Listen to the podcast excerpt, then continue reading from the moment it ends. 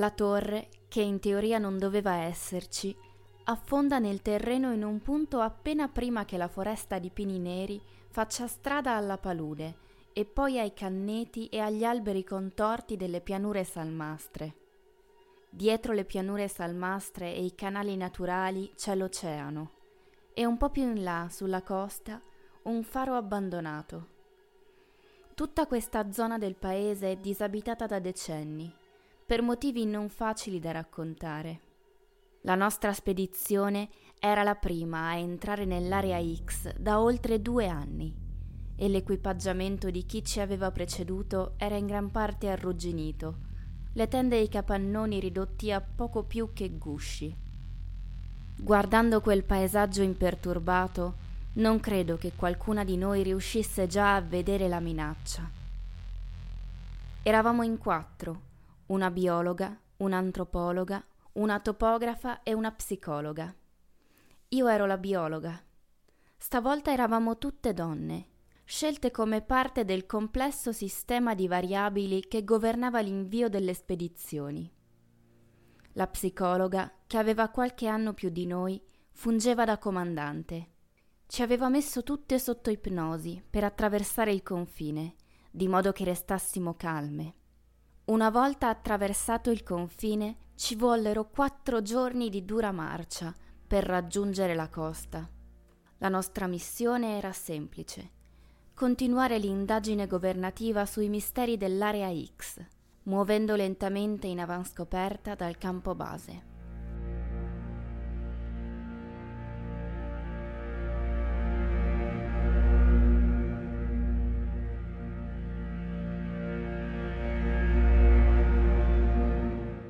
Ben trovato ai nostri eh, pod ascoltatori, eh, questo è Fantascientificast, io sono Omar Serafini e oggi abbiamo una puntata un po' particolare, anzi più che una puntata un vero e proprio speciale dedicato a, eh, possiamo dire quasi un avvenimento, perché è una produzione un po' particolare che viene distribuita su una piattaforma on demand in streaming di Netflix, che è Annientamento. Eh, che è tratta da un da un romanzo che noi avevamo già avuto occasione di parlarne sul blog di Fantascientificast. E appunto, qui con noi ho due splendidi compagni di viaggio. Prima di tutto un gradito eh, ritorno eh, sui feed di Fantascientificast che è Noemi Gallo. Ciao Noemi. Ciao. E poi a- abbiamo, abbiamo, qui con noi una, una new entry di Fantascientificast che ben conoscete, che fino adesso avete avuto occasione di apprezzarlo, diciamo così, con la sua pillola del giovedì e questa volta invece l'abbiamo in versione interattiva perché abbiamo qui con noi Marco Taddia. Ciao Marco. Ciao a tutti, buongiorno, buonasera e buonanotte, come dico sempre all'inizio mm. miei, de, del mio piccolo corto WOS. Che, che, che effetto fa Marco essere, non dico in diretta, ma in versione interattiva? Beh, è strano perché di solito mi trovo a parlare con uno schermo cercando di decifrare quello che avevo scritto e quindi dovrò cercare di dire meno cazzate, ecco. ecco. Ma no, dai. Dunque, eh, come dicevamo, speciale dedicato all'annientamento, direi... Eh, direi... Guarda, Noemi, ti incarico a te, facciamo una piccola scheda del, del film. Allora, Um, dunque, il film parla, um, dunque ci sono quattro scienziate uh, che vengono inviate da un'agenzia governativa um, nella disabitata area X, che è un, un, territorio separato dal resto degli Stati Uniti da un confine che mh, viene attraversato in modo misterioso. E la missione delle scienziate è mh, esplorare l'area X per raccogliere più informazioni possibili ehm, appunto l'area X di cui ehm, pur dopo 11 spedizioni militari non si sa ancora nulla.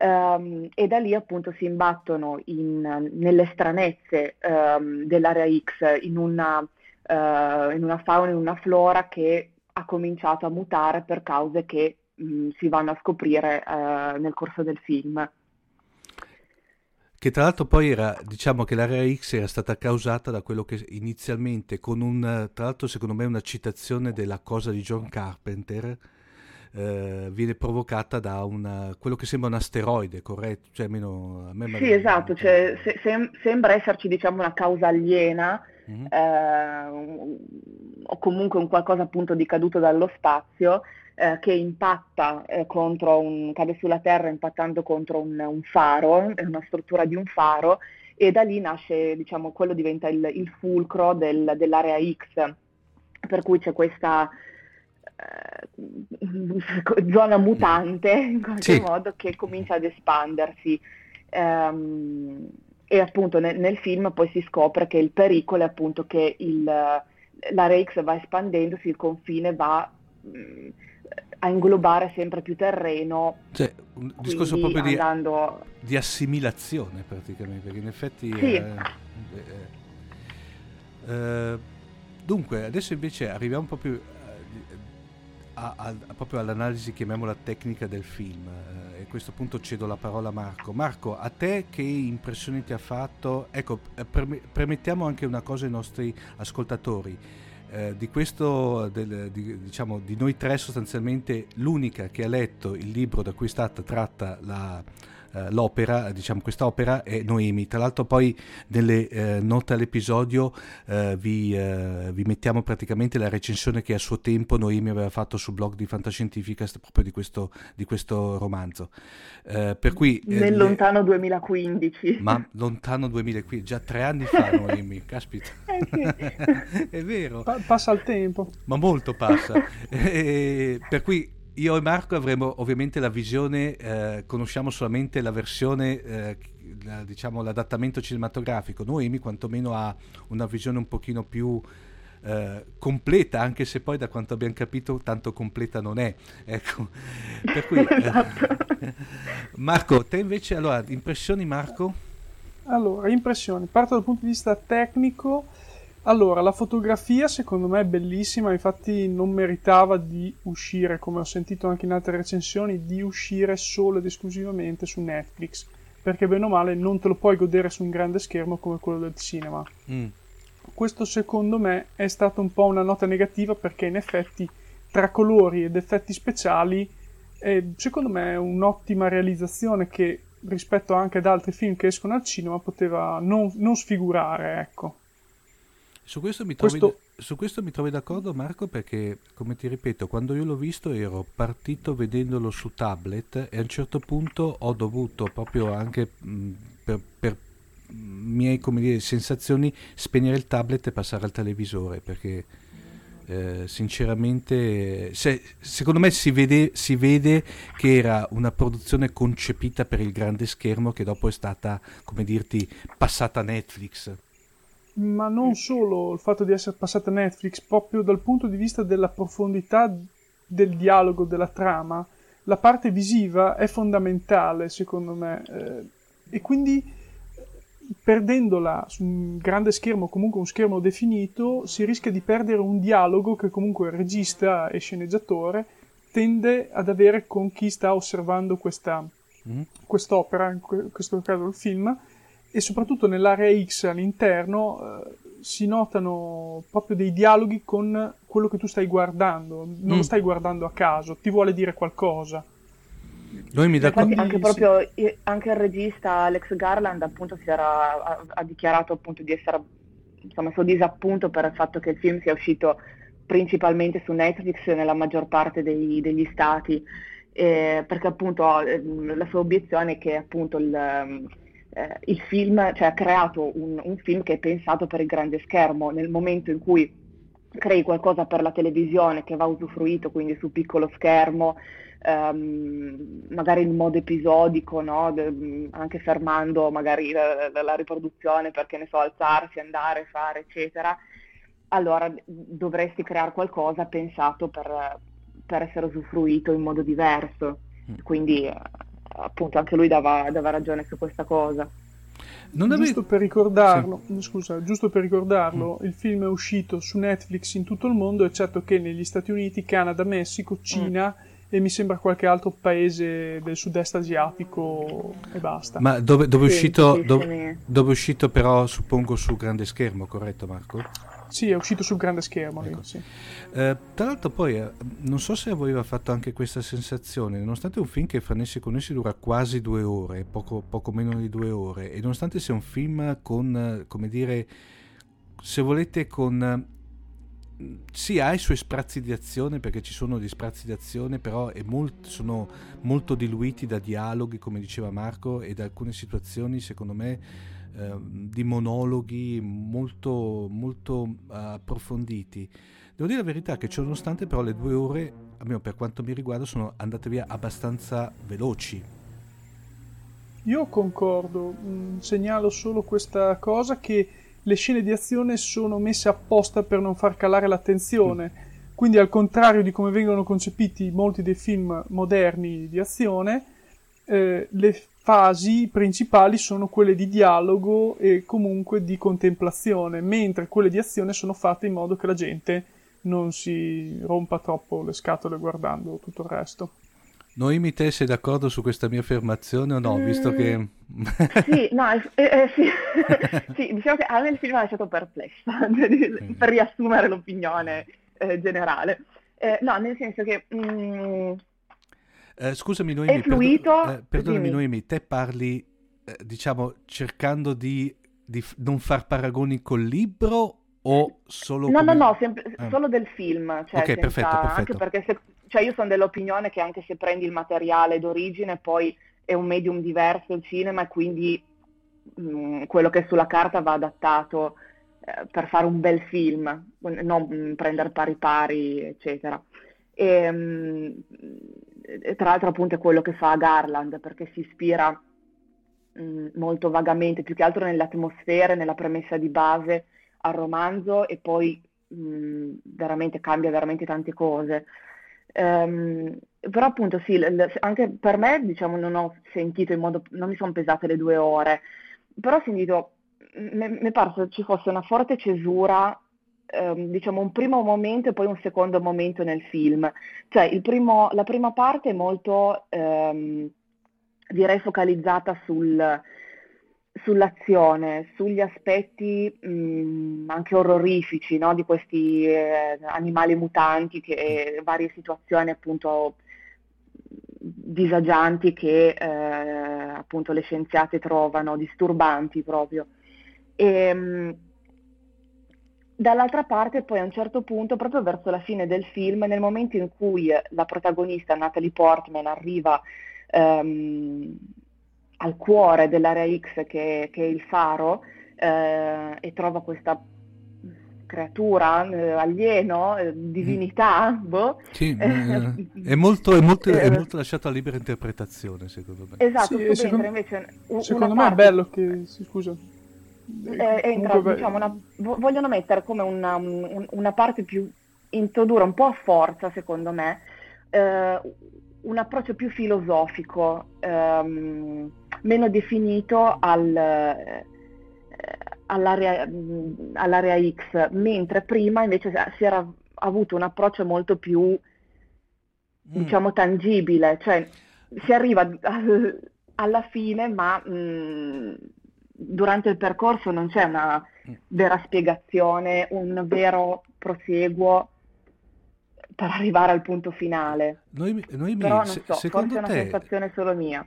La deriva, la deriva, che ha preso che eh, non si può dire che ha preso una deriva stile rival verso la fine cioè io ho visto che verso la fine eravamo mm. veramente al filosofico puro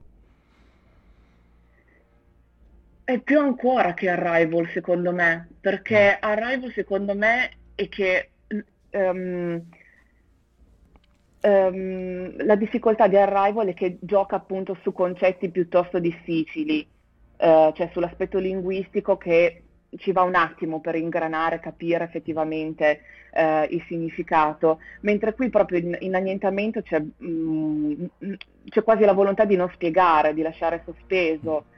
Um, però non so, io ho avvertito proprio uno stacco abbastanza forte perché prima mi parli di biologia, Uh, vediamo delle creature, comunque capiamo effettivamente come funziona l'area X, per cui uh, i vari elementi dell'area X entrano in contatto tra di loro e quindi si, contaminano eh, tra di loro, per cui abbiamo un, cioè, ad esempio un, um, chiama, un alligatore che però ha dei denti da squalo mm.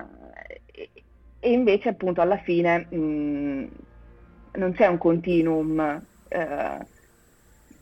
Sì. Secondo me alla fine hanno cercato di eh, dare quella spiegazione filosofica come per dire è caduto qui un alieno, un dio, qualcuno di superiore, mm. stava giocando, stava creando la vita. Eh, hanno provato di dare questa spiegazione, nemmeno a me è piaciuta più di tanto perché mi è sembrata buttata lì, quindi l'ho mm. vista molto, cioè, eh, molto che, che messa lì. Eh, tra l'altro la parte finale, appunto, mm, dove vediamo proprio cioè, questo alieno che Uh, fa una, una, sorta di danza, mima il, il personaggio di sì. Natalie Portman perché si è connesso co- con lei e quindi di, in qualche modo probabilmente diventa una sua imitazione. E, ehm, secondo me mh, cioè, quell'aspetto lì è anche interessante, cioè, è quello che alla fine forse mi ha intrigato di più, ehm, però mi sono trovata poco soddisfatta dal modo in cui me l'hanno presentato, dal modo in cui son, siamo arrivati fino a lì. Mm. Cioè diciamo che hanno, ho capito, cioè, se, potevano arrivare al risultato finale però percorrendo una strada completamente diversa. Pi- più logica per quel finale lì, mm. secondo me. Mm. Secondo me, eh, posso dirlo, eh, era un film diviso in due parti, ma per due motivi, forse anche in tre parti. La prima parte esclusivamente su Natalie Portman e suo marito, cioè sulla sua mm. perdita, su che cosa la spinge.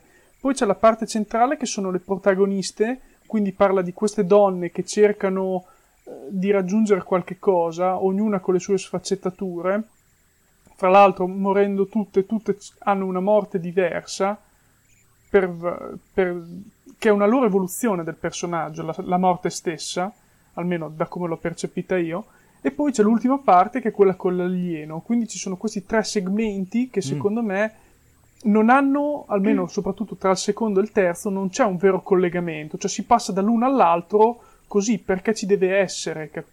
e basta. Mm. Uh, Marco, hai trovato alcuni punti, se vuoi, uh, parlo proprio del, soprattutto della, come dire, ecco, prendiamo la tua, la, la tua, il tuo esempio di suddivisione del, del, film in tre parti, nella parte centrale, quella diciamo proprio all'interno della, dell'area X. Mm-hmm. Io ho trovato anche molti contatti citazionistici con la cosa di John Carpenter. Ma guarda, in, a me, prima della cosa di John Carpenter, che effettivamente adesso che mi ci fai pensare ce ne possono essere, questo film mi ha fatto venire in mente altri tre film, che sono nell'ordine Sunshine, perché quando si fermano a guardare eh, il bagliore, eh, ci rimangono ipnotizzati da questo bagliore sì. che sembra proprio Sunshine co- quando guardano il sole. E eh, sarà quasi... che è lo stesso sceneggiatore, quindi... Sì.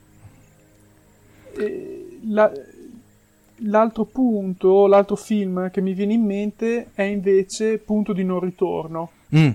Che sembra un film di fantascienza normale, poi Ma... ti cacciano lì l'horror. No, tanto, su... tanto, Marco, secondo me è un film so- molto sottovalutato. Eh? Esatto, anche secondo me, perché non ha avuto quel successo neanche successivamente che secondo mm. me meritava, perché è una trama fantascientifica horror molto particolare che se ne sono viste poche. Sì.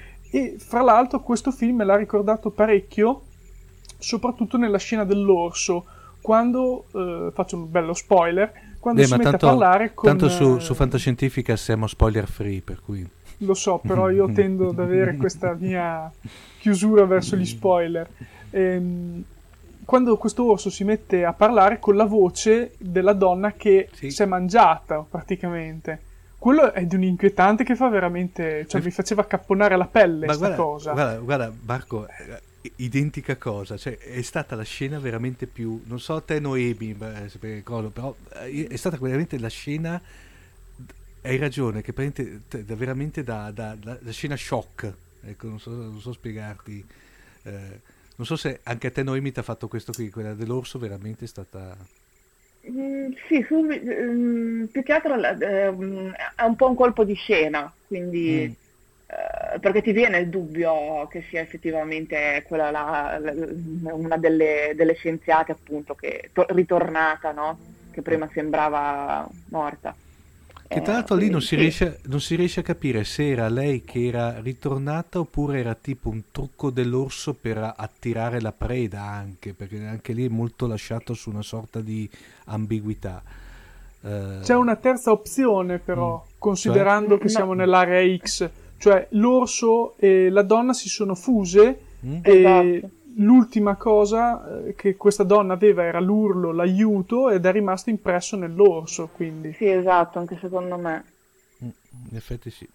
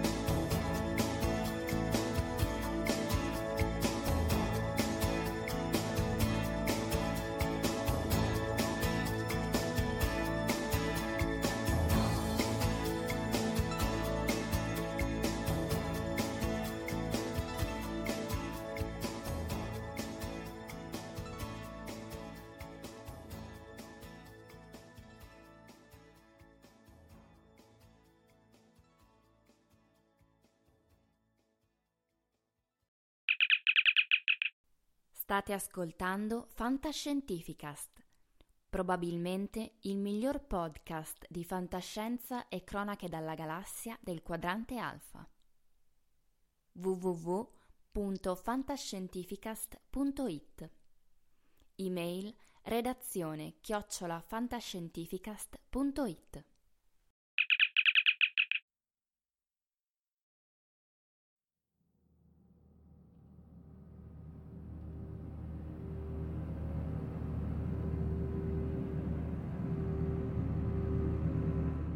Mi sono mai trovata bene nelle grandi città, anche se ci vivevo per necessità, perché doveva starci mio marito, perché solo lì potevo trovare i lavori migliori, perché mi ero rovinata da sola quando mi erano capitate delle occasioni sul campo. Ma non ero un animale addomesticato. La sporcizia e la polvere di una città il suo perenne stato di veglia, l'affollamento, la luce costante che oscurava le stelle, gli onnipresenti fiumi di benzina, i mille modi in cui prefigurava la nostra distruzione. Niente di tutto questo mi attraeva.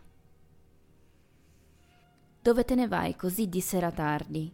mi chiedeva spesso mio marito, circa nove mesi prima di partire per l'undicesima spedizione quel dove vai era seguito da un veramente che non veniva mai pronunciato. Riuscivo a sentirlo, forte e insistente.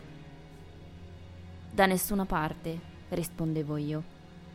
Da qualsiasi parte. No, veramente, dove vai? C'è da riconoscergli che non ha mai cercato di seguirmi. Non ti sto mettendo le corna, se è questo che intendi. Tanta franchezza di solito lo fermava, anche se non lo tranquillizzava. Gli dicevo che passeggiare da sola di sera tardi mi rilassava, mi conciliava il sonno quando non reggevo più lo stress o la noia del lavoro. Ma in verità arrivavo fino a un parcheggio vuoto infestato di erbacce. Quel parcheggio mi attirava perché non era proprio vuoto. Era abitato da due specie di lumaca e tre di lucertola e da farfalle e libellule. Partendo da umili origini, un solco fangoso scavato dalle ruote dei camion, una pozzanghera aveva raccolto acqua piovana, trasformandosi in uno stagno. Uova di pesce erano approdate fin lì, dove si vedevano anche ciprinidi, girini e insetti acquatici.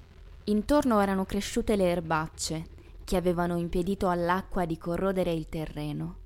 Gli uccelli migratori la usavano come stazione di rifornimento.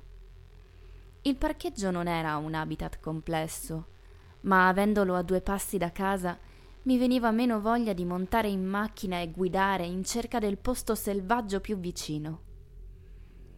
Mi piaceva andarci di sera tardi, perché magari avrei visto passare una volpe sospettosa o avvistato un petauro dello zucchero posato su un palo telefonico. I succiacapre si riunivano poco lontano, a rimpinzarsi con gli insetti che bombardavano i lampioni stradali.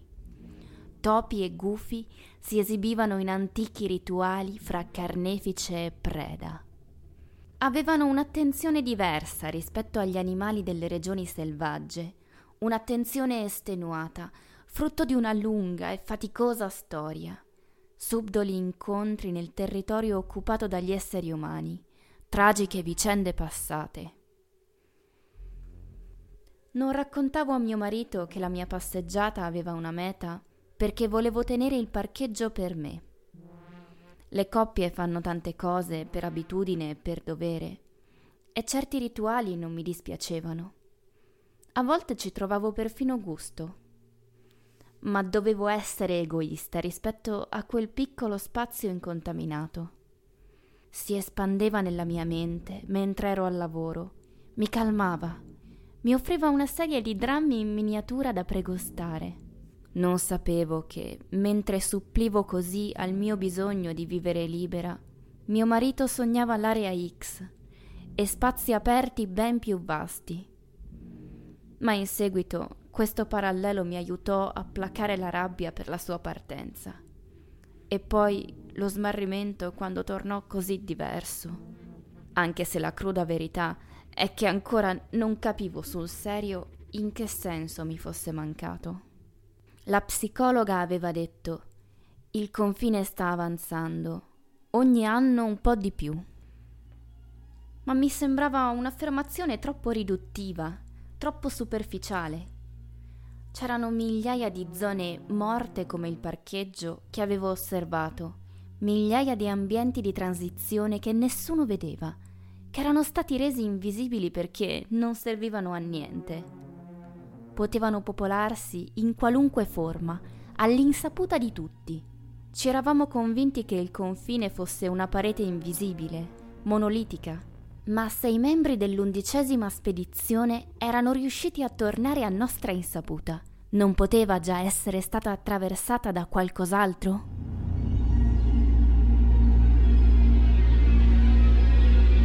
Uh, Noemi, ma mh, mm, si possono fare dei paralleli con il libro o no? Uh, sì e no. allora, uh, partirei magari da una... Dunque, intanto Annientamento appunto è il primo, sarebbe il primo romanzo di una trilogia uh, che è intitolata Trilogia dell'Area X, il titolo inglese sarebbe Southern Reach Trilogy, dove la Southern Reach è proprio questa um, ag- agenzia governativa che manda in missione le, le protagoniste.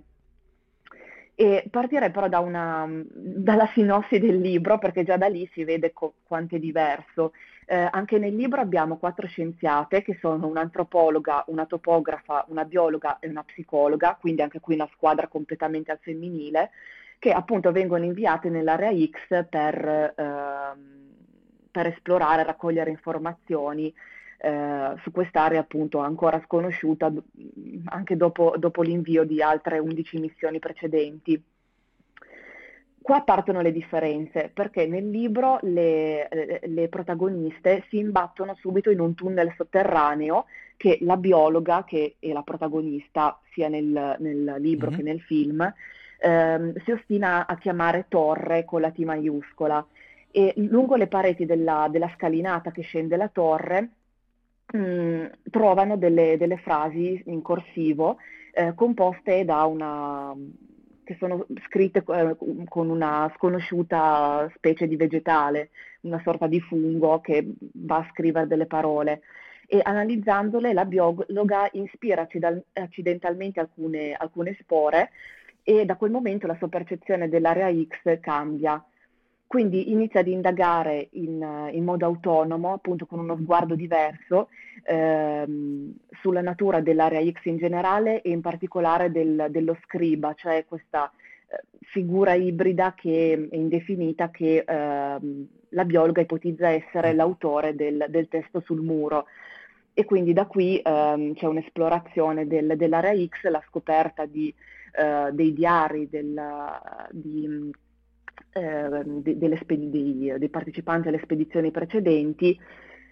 Um, e vorrei dire che c'è una spiegazione, ma in realtà non c'è, nel senso che um, appunto il, il romanzo um, appartiene a quel genere che l'autore stesso, che è uh, Jeff Van der Meer, uh, definisce New Weird, che uh, è una, una, fusione di elementi fantasy, ma soprattutto fantascientifici e, e horror, um, che parte, una, eh, parte però da una situazione realistica o pseudo-realistica, appunto quella di una normalissima spedizione, appunto ambientata ai giorni nostri, che parte e quindi si imbatte appunto in un, uh, in un, nella, in, all'interno dell'area X in fenomeni appunto fantascientifici e anche orrorifici.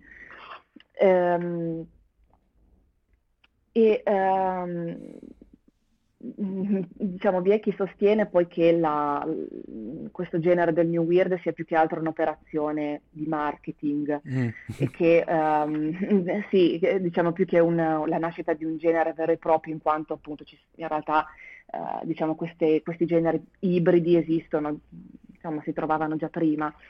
Eh, però l'aspetto interessante della, della, narrazione che parte da una, è una narrazione in prima persona della biologa eh, che scrive appunto a posteriori il, um, all'interno di un diario eh, quello che ha visto, quello che le è successo all'interno dell'area X. Uh, la peculiarità dello stile narrativo è che um, è, uh, diciamo, è una narrazione senza climax, non c'è un crescendo eh, di azioni, ma è tut- una narrazione, io direi volutamente piatta.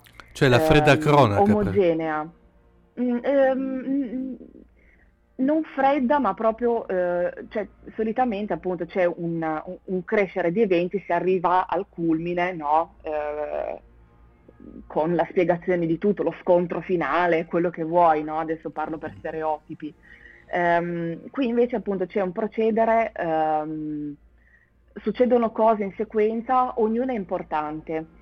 Uh, e la cosa peculiare è che il, um, alla fine del, del, romanzo in realtà noi arriviamo, non, a, non abbiamo mai una spiegazione um, oggettiva di quello, che, uh, di quello che è l'area X e delle, delle, tante cose, delle tante esperienze strane che sono successe alla, alla biologa. Um, e in questo secondo me è anche abbastanza forse simile al, um, al film, nella volontà mm. appunto di lasciare in realtà in sospeso. Um, questa mancanza però di, appunto di climax di, uh, e di spiegazione che appunto io ritengo essere voluta, quindi non una, dire, una carenza nella capacità di scrittura, almeno in me ha suscitato in realtà una uh, poca partecipazione nelle, mm. nelle, uh, nelle, vicende della protagonista. Secondo me anche perché il, il, il genere del, del, diario, quindi la scrittura in prima persona, non so, io lo ritengo probabilmente uno dei tipi di, di scrittura più difficili, perché è vera, mh, mm, tu parli in prima persona, è difficile mh, mm, sì. eh, portare eh, dentro il, il lettore. Eh, e quindi mh, mm, mi, è un romanzo che ritengo molto interessante nelle, nell'ambientazione, eh, ma che alla fine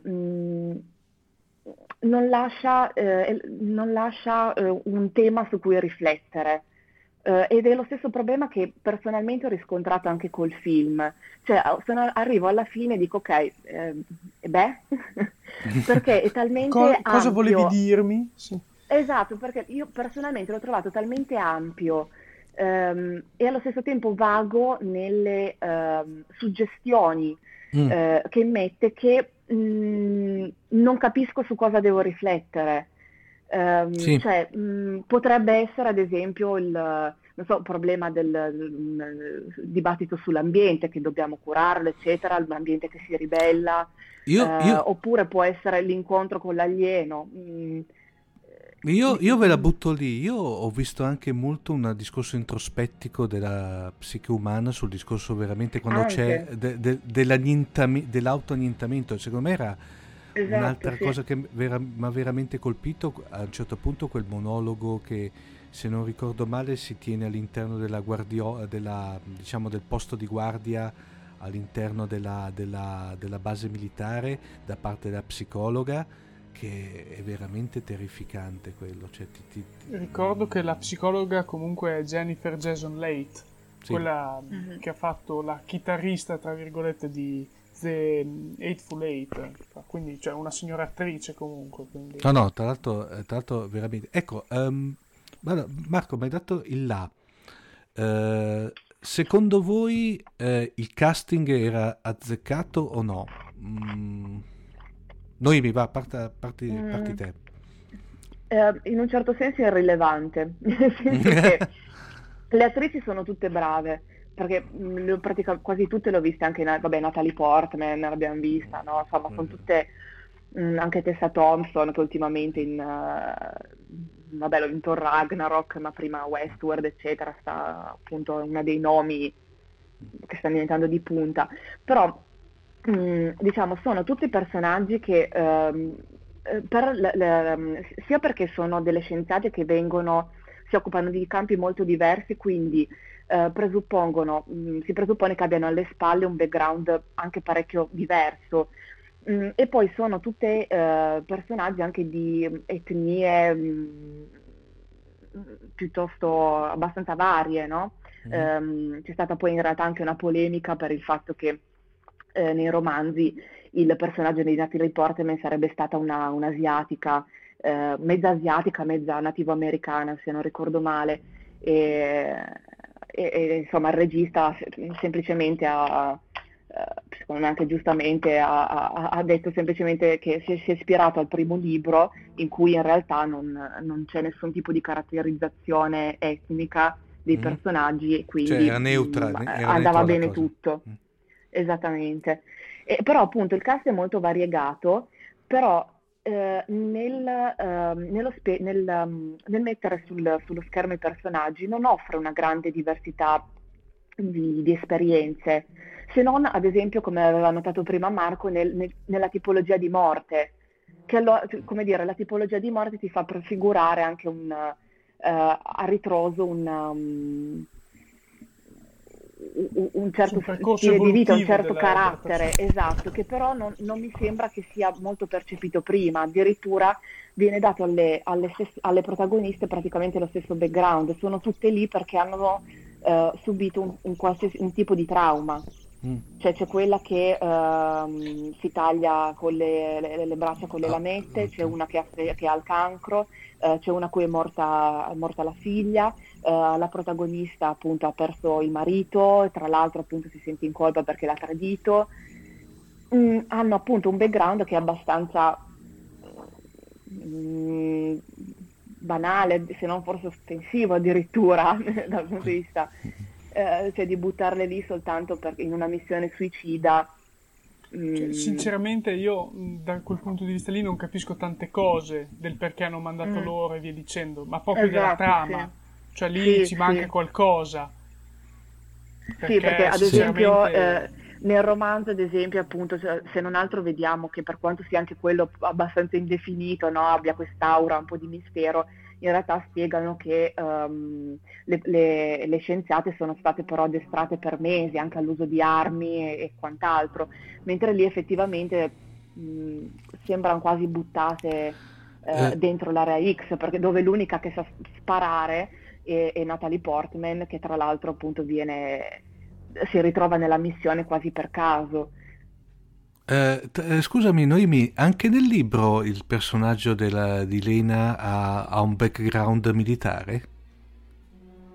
Mm, no, mi sembra proprio di no. Eh, non vorrei ricordare male, ma no, puntano molto appunto sull'aspetto della, della biologa, quindi di una mm. che eh, anche nel, ad esempio nei parcheggi del, eh, del, del della sua città così trova dei uh, micro um, così delle microambienti biologici no, mm. eccetera quindi mm, e non, uh, non, mi sembra facciano riferimento a dei, dei, progressi militari per cui diciamo che forse questo aspetto qui è stato creato apposta per il film corretto tra l'altro eh, è forte perché il, il marito diciamo che, che ritorna che, che, di, di, di di Natalie Portman e Oscar Isaac, che tra l'altro è l'attore uh-huh. feticcio di, di Garland, perché bene o male lo, lo, lo, se lo porta dietro in, in ogni sua produzione. Ecco. Sì, tipo in Ex Machina era stato molto bravo, ad esempio. Qua mi sembra un po' sì. sottoutilizzato. Però è buffo perché... È person- nel... Secondo me è personaggio esatto. anche, che qui eh, sostanzialmente la, la, compare poche volte, è sempre in un ruolo abbastanza ambiguo se vuoi. Nel... Guarda, dal sì. mio punto di vista è un personaggio vuoto volutamente. Sì, è vero, infatti stavo per dirlo. Quando vai alla fine vedi che è, è, un alieno, non è più l'uomo, quindi sta cercando mm. di capire chi è. Sì, sì, sì, sì. Sì, è una sorta di apatia che appunto è, è voluta, è proprio una conseguenza del, dell'area X, sì. Eh, eh, però è anche, è anche, buffo il fatto che Oscar Isaac ha, ha, girato annientamento facendo avanti e indietro con il set di, di Star Wars, eh, eh sì. che, che, appunto è all'interno degli stessi studi, per cui entrava, eh, passava da un personaggio all'altro, quindi anche, anche la difficoltà immagino di uscire da un ruolo e entrare in un altro completamente diverso. Sì, sì, ci mancava che apparisse nella zona, nella, nell'area X BB8, poi eravamo... Esattamente. eh, una cosa che, diciamo, io non ho informazioni a riguardo, voi due che siete più, più sul pezzo, eh, magari sì, eh, si hanno già informazioni sui, come dire, possibili film eh, degli altri due eh, capitoli della trilogia oppure era del tipo perché qui il problema è dove è il problema è vediamo se ha fatto successo però il problema è che eh, avendo una distribuzione estremamente particolare qua non si può fare come dire eh, eh, affidamento sul botteghino come si dice perché in quanto Netflix non, non ti permette ciò se posso re- sì, beh, beh, cercare di rispondere sì. io, non lo so esattamente se faranno un secondo o un terzo. Devo partire dal presupposto che è una produzione della eh, Paramount, se non mi sbaglio, che sì. è stata ceduta a Netflix insieme a The Cloverfield Paradox. Eh. Sono state cedute per un motivo, non se la sentivano di portarle sul grande schermo. E questo ti può far capire quante probabilità ci possono essere di vedere un seguito di mm. questo annientamento. Secondo me se ne potrebbe fare carico Netflix, però è, cari- è cioè, chiaro che se ne, se ne fa carico Netflix cambia parecchio il target, soprattutto la spesa e sì. dove vorranno arrivare. Dal mio punto di vista spero che non ci sia quasi, mm. perché è un, è un, film autoconclusivo che comunque ci si riesce a godere bene anche senza un seguito. D- diciamo non che mi dispiacerebbe. Ha, eh, perdonami Marco, ha il vantaggio che sì. per chi non ha, non ha, letto i libri non sa che ci sono altri due capitoli. Quello è vero, sì. Per cui eh, se uno magari, come ti ho detto, un, un, un, un instant viewer praticamente lo vede eh, di botto così, non sa che, come, dire, come dici te giustamente, è un film che può benissimo essere chiuso qui, punto e basta. Cioè non senza prevedere. Sì, sì, apre e chiude, non mm. c'è più niente da dire, o meglio, rimani con alcuni dubbi e alcune cose ti interroghi, un po' come alla, fi- alla fine del, della moglie dell'astronauta, quindi il finale è circa mm. quello. E quindi sì, eh, non è che è un finale aperto, ti lascia solo dei punti di domanda dove eravamo, cosa stavamo facendo, che cos'era tutta quella roba mm. lì. E sì, diciamo che non c'è molto altro. Una, una, domanda per tutti e due. Um, questo, secondo me, eh, secondo voi, il, eh, questa nuova modalità di distribuzione, eh, diciamo che può essere stata, se volete, inaugurata da The Cloverfield Paradox, no? Addirittura lì secondo me è stata una cosa bellissima perché fanno lo spottone, il trailer alla, alla, alla Super Bowl, praticamente il, gio- il, il, giorno dopo era già eh, disponibile. Eh, potrebbe essere il futuro o, eh, in, o se volete per assurdo anche la fine definitiva di queste produzioni. Eh, Noemi? Ma eh, spero di no, nel senso che l'esperienza del cinema secondo me è comunque mm, impareggiabile, nel senso che ad esempio appunto un film come Annientamento mm, rimango col dubbio, secondo me io me lo sarei goduto di più credo al cinema perché appunto gli elementi, gli aspetti visivi ehm, su grande schermo secondo me avrebbero reso di più, mh, mm, sarei stata molto più mhm. soddisfatta. Mm-hmm. E, quindi non saprei. No, diciamo che io, io parto dal presupposto, come, ut- come, utente potrei essere anche contento, per l'amor del cielo, è il massimo, però devo dire la verità, mm. hai ragione te, una produzione, eh, mentre invece, non so, dopo qui, poi Marco mi risponde For- anche su questa... magari sì. un'uscita magari eh, come dire, in home, home, video, che oggi appunto con l'home video mm. ovviamente intendiamo Netflix e mm-hmm. Amazon Prime, eh, Prime Video, eccetera, eh, forse mh, mm, un'uscita appunto sull'home video più eh, prossima all'uscita del, al cinema magari, invece di aspettare sì. i soliti eh, sì, sei mesi o quello sì. che sono, mm. magari eh, secondo me forse mh, cioè voglio dire, io vado spesso a vedere film al cinema, esco gasatissima dal cinema, me lo comprerei subito. Se mi fai aspettare sì. sei mesi, ho tempo di pensare, vabbè, magari, Aspetto, no, magari no, non sto a comprarlo eh, questo. Eh. Però non lo so. Dopo ti, ti, passo la palla Marco, eh, sono d'accordo con te, eh, mi, questo qui secondo me era, eh, si vedeva che era una produzione da, da grande schermo, che dopo, mm. Eh, e, e, secondo me magari un, un, una decina di punti in più li guadagnava, per, parlo per me, eh, eh, nel caso che se, se, lo vedeva al cinema. cosa invece che mi dava l'impressione che, e qui Marco non so se dopo te mi dai conferma su ciò, The Cloverfield Paradox, secondo me quello si, poteva essere benissimo una produzione fatta non necessariamente per il grande schermo. Non so se sei d'accordo Marco. No, allora, The Cloverfield Paradox è partito con la presunzione di andare sul grande schermo. e... Bella presunzione mi piace.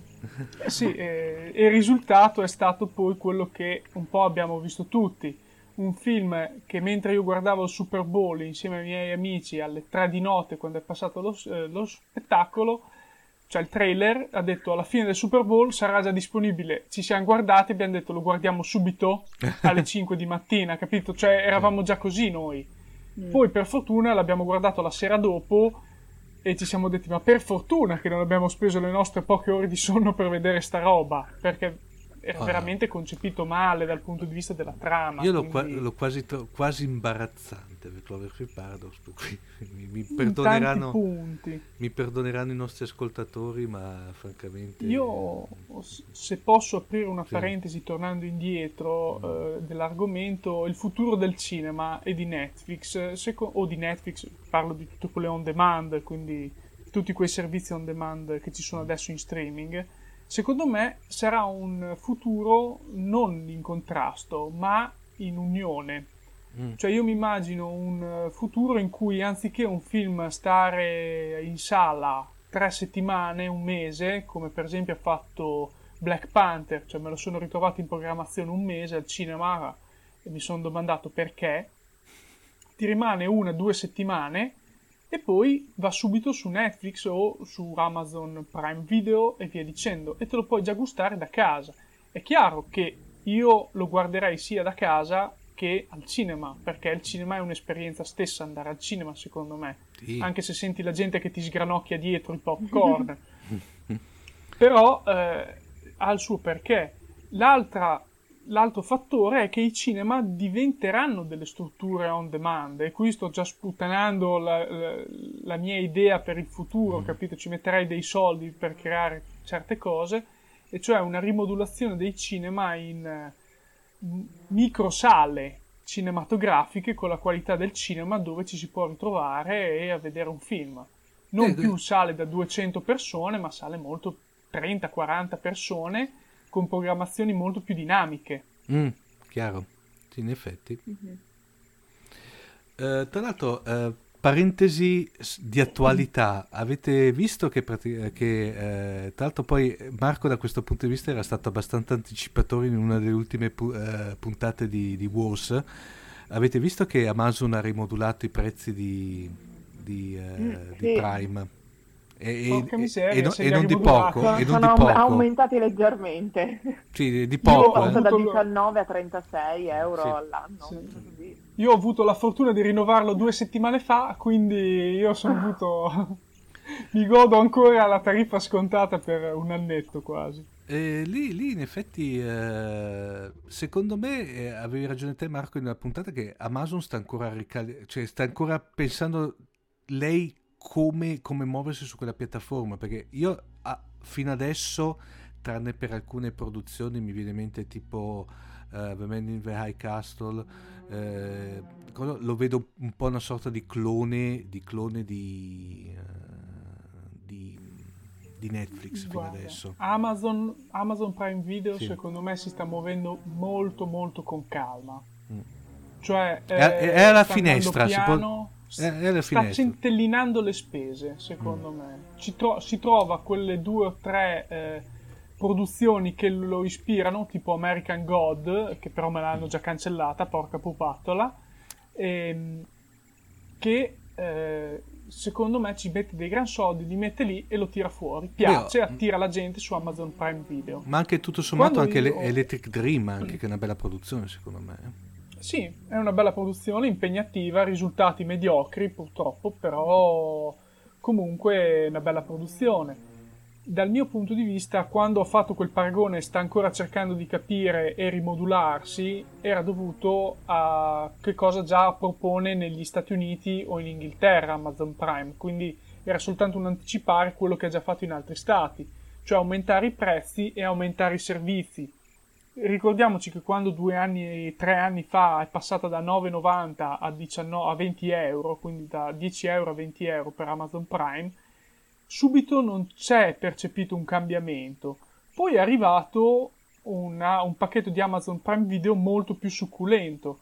Quindi non vorrei che oh, adesso ti dice ok, sganci 36 euro subito, però nel giro di sei mesi le cose cambiano, arriva già molta più roba, però è un cambiamento a posteriori, cioè prima ti aumento il prezzo, poi ti do la roba, che è un po' sì. il contrario di quello che fa Netflix di solito.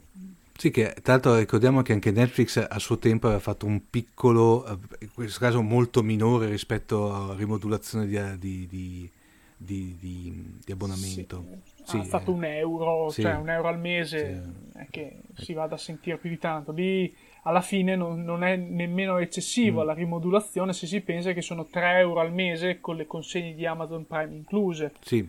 Quindi sì, se vogliamo vedere fa due o tre acquisti al mese. Le, diciamo che se l'è già ripagato, ecco. Sì. Uh, mentre invece, non so dopo se noi, eh, scusate, resto sempre nel, nel, nel tema dell'attualità. Uh, brutto Jessica Jones, la seconda stagione di Jessica Jones. Eh? Brutta no, mediocre direi. Secondo me hanno dato una mazzata al personaggio. Io la vedo così. Eh. Guarda, l'ho messa come la stagione di. Mm. Oddio, no, no, no, non di Iron Fist, l'altro, non mi viene il nome adesso. Luke Cage. Luke Cage la metto sì. a quel livello lì. La metto a livello di Luke Cage e sinceramente secondo me non sapevano nemmeno loro che cosa volevano tirarci fuori esattamente. Perché ci sono episodi vuoti. Gli unici belli è quando è arrivato. Porca miseria, mi viene nome. L'attore inglese che ha fatto il dottore. Tennant. Mm? In quei due o tre episodi che si vede lui, quelli erano fatti bene. Mm. Perché io, li, io li volevo tutti così. Mm. Gli episodi. Cioè, lei che dialoga con la sua mente, capito? Mm. Molto più. Invece queste cose non si percepisce negli altri episodi. Questo suo. Sì. Eh, noi invece, adesso ti faccio una domanda un po' non, eh, come dire, non, non, preventivata. Un fumetto invece da consigliare ai nostri ascoltatori? Uh, diciamo eh, recente, visto che te, da, da, questo punto di vista sì, sei... Te l'ha buttata lì come una bomba atomica di Trump sull'area X. Eh. Uh, ce l'ho sotto gli occhi Saga, eh, che è una serie che sta continuando, è uscito l'ottavo volume e niente, continua a essere bella. Eh, ne avevo forse scritto su Fantascientifica, sì, quando è, vero? Il, okay. il, primo, il, primo, numero. Quando era il primo, il primo numero, numero, esatto. E avevi detto che era promettente già allora. Ecco. È, è, bellissima. mm-hmm. e, um, appunto è una storia un po' una fusione tra fantasy, fantascienza e molto bella, quindi um, non è un singolo fumetto, ma appunto è una serie che continua continuerà almeno per un po'. E, e poi in realtà mi avete parlato di Jessica Jones anche Alias, volendo, di Bendis, da mm. cui è tratta la, la, prima stagione, se non sbaglio. Che, tra l'altro la, stagione deve ancora, la serie deve ancora recuperare sia la prima che la seconda, quindi sono completamente fuori. Guarda, la prima merita veramente, secondo me. Eh, infatti, la prima lei sentivo parlare bene. Mm. Devo, sì. eh, l'avevo cominciata a guardare, poi tra l'altro ho fatto, ho fatto uno dei miei primi, eh, come dice, binge, binge, watching, giusto? Come, binge watching, sì. Cioè. Uno dietro l'altro, uno dietro l'altra. Bene, cioè, direi... Tanto per farti capire, io la seconda stagione di Jessica Jones ci ho messo più di una settimana per vederla, quando di solito okay. eh, anche Iron Fist o gli altri in tre giorni me la sono già seccata. Sì, perché se, se non tutti in una sera.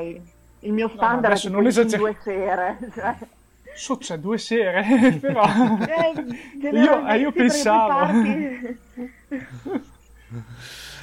Bene, direi che come dire, per questa puntata è tutto. Direi che abbiamo ben sviscerato. Comunque, allora, velocemente l'ultimo giro. Uh, Marco è da vedere? Da vedere eh, se non hai l'occhio critico su certe scelte tattiche, e parlo tattiche militari, mm. che adottano all'interno di questo film, perché da quel punto di vista lì non ha né capo né coda, soprattutto ti domandi, e qui faccio, torno un attimo indietro per un attimo del film, perché sei su una torretta rialzata e scendi con un fucile quando capisci che c'è un orso per terra, rimani su, ha un solo accesso per venire da te, gli puoi sparare comodamente, mm. perché andare nel suo territorio?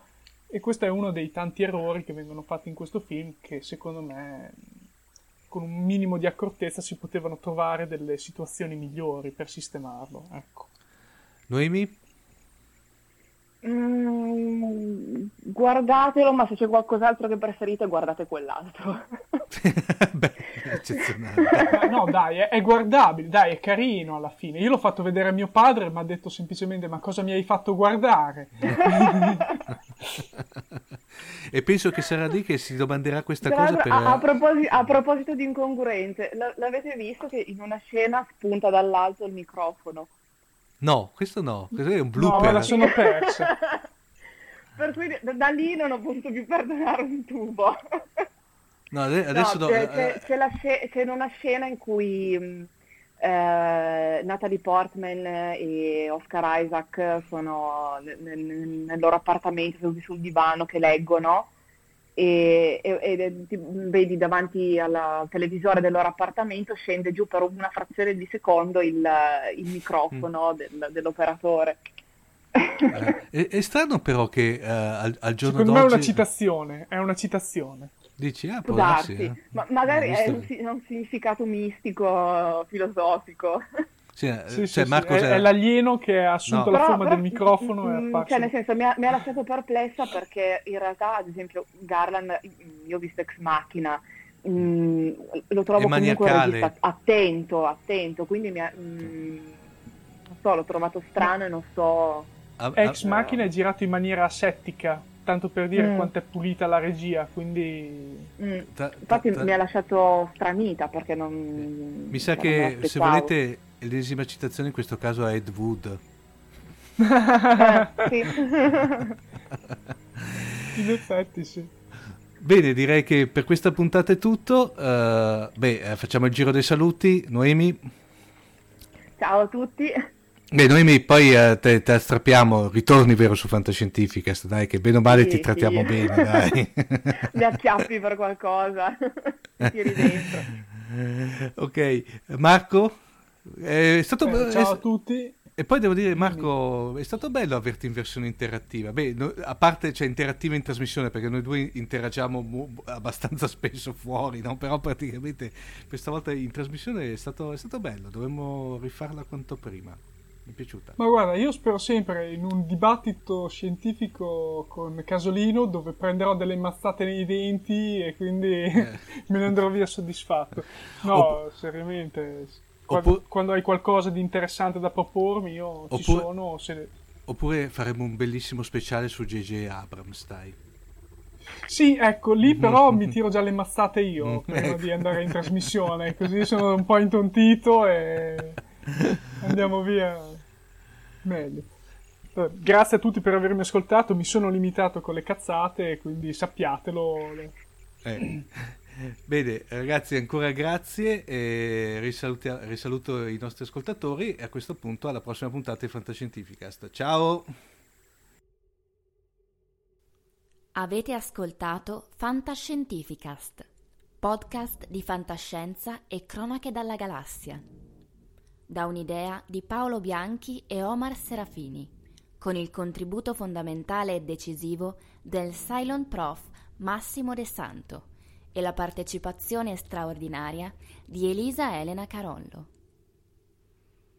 www.fantascientificast.it Email redazione chiocciola fantascientificast.it Tutte le puntate sono disponibili sul nostro sito, su Apple iTunes e su Podbean all'indirizzo podcast.fantascientificast.it Potete seguirci e interagire su Facebook alla pagina Fantascientificast e su Twitter sul profilo chiocciola Fantascicast. Se volete potete lasciarci una valutazione a 5 stelle su Apple iTunes e sostenerci con Patreon tramite l'apposito bottone sul nostro sito oppure visitando la nostra pagina Patreon www.patreon.com